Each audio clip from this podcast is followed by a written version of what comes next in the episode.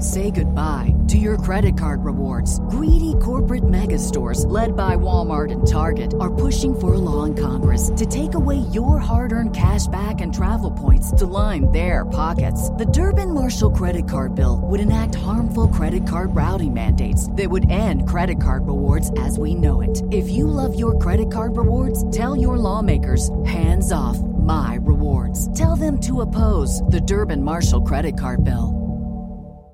This episode is sponsored by our friends at Best Fiends.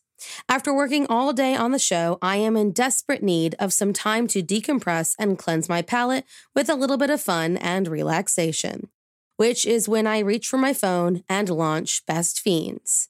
Best Fiends is a five star rated mobile puzzle game filled with fun, engaging puzzles to keep your brain both entertained and challenged while you work to defeat some slugs, earn some meteor mites, and grow your character collection. With over 7,000 levels, the most adorable characters, and fun little challenges that update to keep your interest, this game is the perfect de stressor that can keep you entertained in even the most boring of situations. We are smack in the middle of holiday season, which means I've been able to rack up quite a few levels and challenges while shuttling back and forth between families' houses.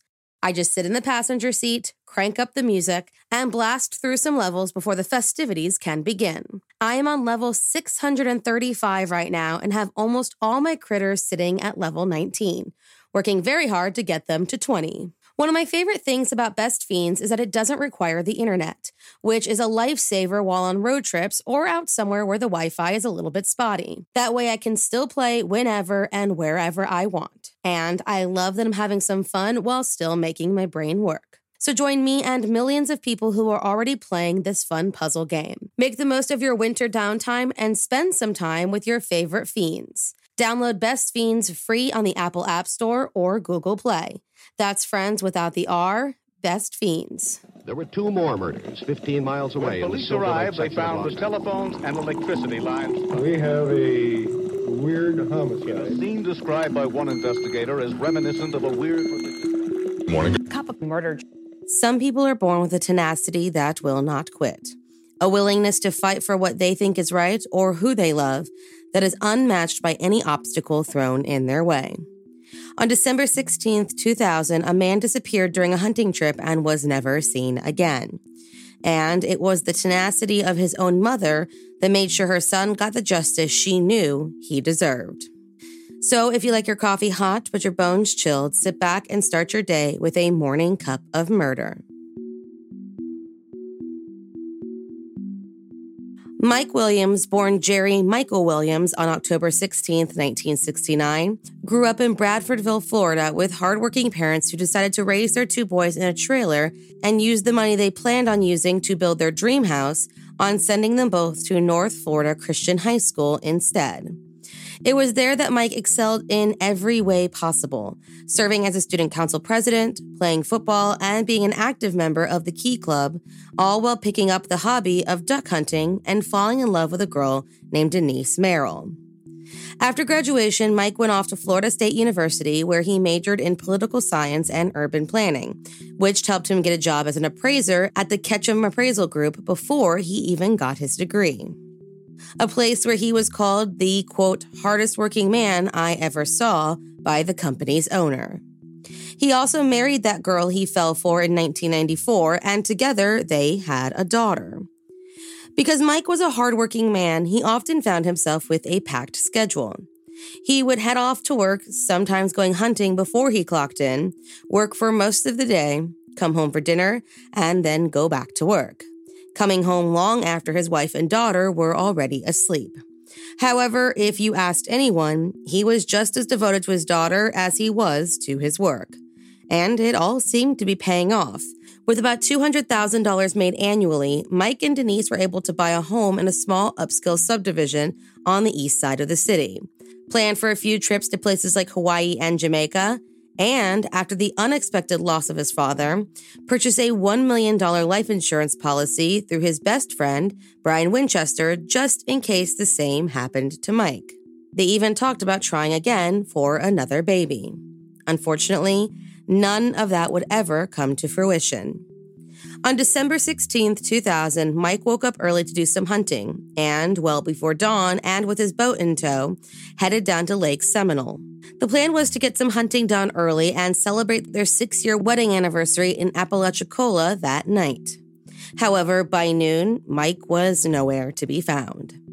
Denise Williams called her father to tell him Mike had not returned, while friend Brian and his father headed to the lake to see if Mike had just lost track of time.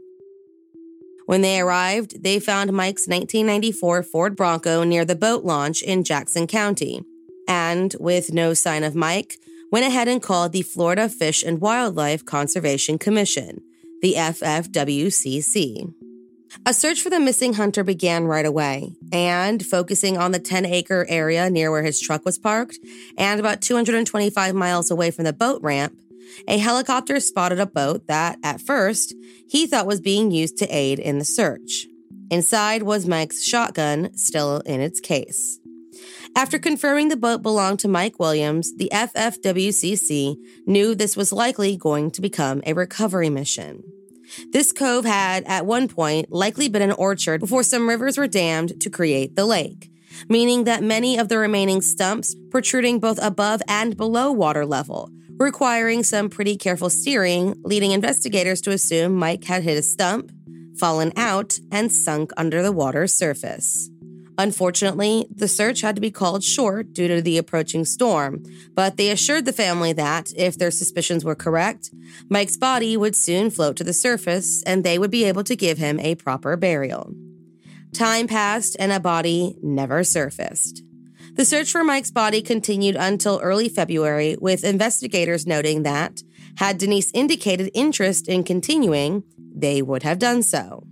While some found it suspicious that Mike's body was only one from the 80 known deaths at the lake to never have been found, others wrote off the event and explained it away by the presence of animals.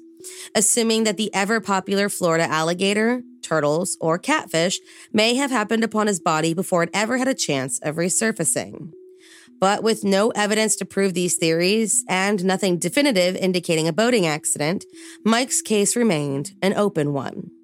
Denise, who avoided the media during the search for Mike, accepted her husband's fate and arranged a memorial service for him the day after the search ended.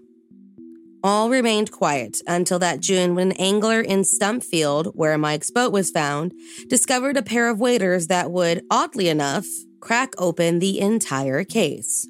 With the discovery of the waders, a new search was launched, and pretty quickly, they recovered a lightweight hunting jacket, a flashlight, and in one of the jacket pockets, a hunting license containing the name Jerry Michael Williams. But the most telling part of the discovery was the complete lack of teeth marks on any of the pieces of clothing. Meaning the explanation for Mike's body not being found no longer held much merit. Not to mention the fact that none of the recovered items showed any signs of being in the water for as long as Mike was missing, and the complete lack of DNA evidence found on any of the pieces. Regardless, the Leon County judge granted Denise's petition to have Mike declared legally dead on the basis of the recovered items, meaning she was able to proceed with the claims on her husband's life insurance policies. Five years and $1.5 million later, Denise Williams married Brian Winchester, her childhood friend, the best friend of Mike Williams, and the man who sold them that insurance policy. While they were keen to move on with their lives, Cheryl Williams, Mike's mother, was not convinced that this was the end of her son's story. She pushed to have the case reopened and reinvestigated, but would later claim that she was threatened while doing so. Undeterred, she spent the next several years investigating completely on her own while running a daycare center from her home. She ran advertisements in the local newspapers, put up billboards asking for information, and spoke to anyone who would listen to her about her son's strange case. Any and all investigations and breaks in the case were a direct result of her tenacity. In 2004, the Florida Department of Law Enforcement, the FDLE, agreed to reopen the case at Cheryl's request. The department did not normally have jurisdiction in missing persons cases and cannot usually get involved in the investigations purely on the basis of a citizen's request. But in offering their assistance with the local agencies, they found that a number of officers agreed with Cheryl about the unusual circumstances of Mike's disappearance. The first real glaring issue was the fact that the boat, when found, had the engine off and a full tank of gas. According to the manufacturer, if the engine was left running when Mike fell out of his boat, as the investigation had surmised, the engine would still be on, and after running in circles, the fuel would have run out. Not to mention the fact that the boat launch where the Bronco was found, the one he presumably used to enter the lake, was an undeveloped patch of mud, leading many to wonder why he would choose that launch instead of the concrete one that was nearby. Not only that, but according to the FFWCC, Mike rarely hunted alone. So it was odd that he was out there by himself to begin with. Then came the real bombshell. When asking the experts, investigators realized that alligators, the prime suspect in Mike's death, did not generally feed during the winter months due to the drop in temperature. And the day that Mike was there, the water was at its warmest, 58 degrees Fahrenheit, and at its coldest, 46 degrees Fahrenheit, with about 20 feet of the lake completely iced over. According to a local herpetologist, quote, it is highly unlikely an alligator would have been active, claiming, quote, all they are doing is maintaining their body temperature. 58 degrees is too cold for an alligator to be interested in food at all. He went on to say that even if the alligator had defied typical gator behavior, they would have likely left some parts of him behind that would have been recovered by this point. Not to mention the fact that the found waders completely undermined the whole alligator theory. And the waders offered some new clues beyond their pristine condition. According to a friend who hunted with Mike pretty consistently, Mike took hunting safety very seriously. When he was out on the water, he never put on his waders until he reached the point where he planned to start his hunt, following the common safety procedure to avoid any drowning accidents. Unfortunately, despite suspicions that Mike may have died at the hands of a human being, the new investigation was hindered by the fact that the original investigators clearly did not share their opinions. The scene was in no way protected. The Bronco and the boat both returned to his family. None of the evidence was collected or kept, and the footsteps of the well meaning volunteers completely covered any possible prints or evidence left behind by a potential killer. So, without evidence or Mike's body, it seemed impossible for the police to make anything of this case. So, it was closed again, and by 2006, the police were ignoring Cheryl's incessant phone calls but she continued on in any way she could. A year later, in October of 2007, Mike's older brother was looking through some photos when he happened upon one that had the serial number of a 22 caliber Ruger pistol that had once belonged to their late father. Mike had inherited the gun and, after being declared dead, it was the only gun not returned by Denise Williams to the family. So they brought this information to the Jackson County Sheriff's Department, who then reached out to the Federal Bureau of Alcohol, Tobacco, and Firearms to see if they could locate the gun. Agents went ahead and visited Denise and Brian Winchester, who were living in the home that Mike had once purchased for his family, to see if they knew anything about this gun. Several days later, their attorneys delivered the gun to the FDLE, and it was immediately sent to the forensics lab for testing. The results were not reported, but rumors started to circulate around Tallahassee that a grand jury was being gathered to hear evidence in Mike's case. Something about that gun set the whole case in motion once again. And in 2008, the Florida Department of Financial Services Division of Insurance Fraud, the DIF, in conjunction with the FDLE, worked to extend the statute of limitations on the case. According to the original investigators, none of them knew that there was a large insurance policy out on Mike Williams, nor did they know who the beneficiary was. Had they, they admitted, the case may have been handled a little bit differently. Then they found out that when Denise petitioned the court to have her husband declared legally dead, they failed to mention that the policy purchased from Brian Winchester was not the only policy they obtained. Unfortunately, this was not enough for them to pursue any case, and yet again, the case was closed. In the middle of all of this, a self described psychic and certified forensic psychological profiler named Carrie Cox identified what she believed was the location of Mike's body. Cadaver dogs were sent out to the spot in Wakulla County, but came up with nothing. Despite yet another setback, Cheryl pressed on and eventually was able to get the ID channel to run a segment on Mike's disappearance. She believed that the case was being botched by a man named Mike Phillips with the FDLE, a man who was a friend of both her son and his then wife. He told her very early in the case that alligators probably ate her son, leading her to believe that he was involved in the investigation. She later found out that he never was and was merely using this wild conjecture to comfort her. So, disillusioned by the FDLE, Cheryl, starting on New Year's Day in 2012, started writing one letter a day to Governor Rick Scott, asking him to either have another agency look into the case or appoint a special prosecutor to do so. She wrote over 200 letters with no response. When she asked why, she found out that the governor's office had been forwarding them unopened to the FDLE's headquarters, where they were simply placing them in the case files. She was furious.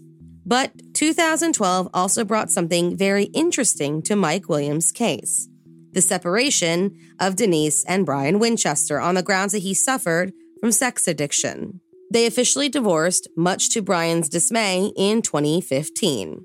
He was forced to comply with the divorce and, as part of that order, was told to provide an appraisal of the couple's house due in early August of 2016. Then the Leon County Sheriff's Office got a call saying that on August 5th, the day when the appraisal was due, Denise left her home to drive to her job at Florida State. And while talking on the phone with her sister, she saw a figure climb over her back seat. It was her now ex husband, Brian Winchester. According to her statement, Brian took her phone and began yelling out directions to her. She did not comply until he showed her a gun. Instead of driving where he wanted her to go, she pulled into a CVS parking lot and stopped near the door. All the while, Brian ranted about her not answering his calls and blocking his texts. He told her he was planning on killing himself because, with their divorce, he had nothing else to live for. She was able to calm him down and took him back to the spot where his truck was parked. Despite claiming he had no intentions of killing her, he took out a tan sheet, a plastic sheet, a spray bottle of bleach, and a tool from Denise's car before he left. He apologized, she promised not to call the police, and he drove away. She drove straight to the police department. As they began investigating this odd case of kidnapping, brief as it was, a friend of Brian's claimed he had grown increasingly concerned that, as a result of their divorce, Denise would tell the police what she knew about, quote, this guy who died 10 or 12 or 15 years ago. While they mulled over that piece of information, Brian Winchester was arrested and charged with kidnapping, domestic assault, and armed robbery, while Denise requested a protective order against her ex husband. When Cheryl heard what was happening to Denise, she hoped that this would lead to some resolution for her son. She was the only one in the family holding out hope that Mike was somehow still alive. In December of 2017, Brian was sentenced to 20 years in prison for what he did to Denise. The next day, a news conference was held, and Mark Perez, an FDLE special agent, announced that the body of Mike Williams had been found and it was determined that he was the victim of homicide. On May 8, 2018, Denise Williams was arrested on her way to her daughter's 19th birthday, minutes after a grand jury decided to indict her with conspiracy to commit first degree murder and accessory after the fact. With her arrest came another announcement from the FDLE that claimed that they were given information on where the body was in early October of 2017. That county workers had used backhoes for what they were told was a training exercise. And after five 16 hour digs, holding back water, eels, and water moccasins, the FDLE saw enough to warrant hiring a private contractor. On October 18th, a team of search dogs found the body of Mike Williams in a pile of dirt stacked on plywood sheets. With the help of Cheryl's DNA, he was formally identified. According to the three page indictment report, prosecutors believe that Denise had begun conspiring to kill her husband with the help of Brian Winchester in March of 2000, nine months before he disappeared. That Brian killed Mike with a gun, and sometime between August and the day he was sentenced in 2014, buried Mike's body with the help of Denise Williams. Denise, of course, declared her innocence through her lawyer, who said he found it convenient that the indictment came just after Brian was imprisoned. He entered a plea of not guilty on her behalf. During her trial in 2018, the FDLE played an audio of Brian Winchester confessing to pulling the trigger at the behest of Denise Williams. Her lawyers argued that the audio should not have been admitted since Brian was not being charged with the murder despite his admission. Brian was the state's star witness, and he regaled the jury with their long, drawn out love affair, starting all the way back to high school and unhindered by their marriages to different people. His first wife confirmed this when she took the stand. He claimed that after rekindling their relationship once again, they started talking about killing Mike so the pair could marry. Divorce because of Denise's upbringing wasn't an option for her. So she suggested staging a boating accident where they could throw both Mike and Brian's wife, Kathy, overboard after another one of their double dates. Brian, however, did not want to kill the mother of his children. Denise didn't seem to have this problem. On the day of Mike's disappearance, Brian said they headed out together to Lake Seminole and got Mike to put on the waders before pushing him into the water, believing he would be unable to resurface. Mike, however, was able to grab one of those tree stumps, so, realizing there was nothing more he could do, Brian grabbed the gun and fired at his so called best friend. Realizing he could no longer pass off this death as a boating accident, Brian took off his waders and buried the body. He then cleaned his trunk and went to a family Christmas party where he learned about the search into his friend's whereabouts. The new couple then, quote, took it slow to avoid suspicion and make sure Denise could cash out on her insurance policies. After four days of testimony and eight hours of deliberation, the jury found Denise guilty of all of the charges against her. She was sentenced to life imprisonment in February of 2019. Five months later, Mike and Denise's daughter was awarded all of her late father's assets and his estate. Her mother signed over everything to avoid prosecution for insurance fraud. As part of a deal, she is not allowed to use any of the money on her mother's legal fees. In January of 2020, Denise Williams attempted to appeal her conviction on the grounds of lack of evidence. She won her appeal, was found guilty yet again, but was given 30 years in prison the second time around. Brian Winchester will be eligible for release in 2034 when he is 63 years old. Thank you for joining me in my morning cup of murder. Please join me again tomorrow to What Terrible Thing Happened on December 17th. Don't forget to rate and subscribe and let me know how you like it. If you want to help support the podcast, there's always Patreon or just sharing it with your true crime obsessed friends. And remember, stay safe.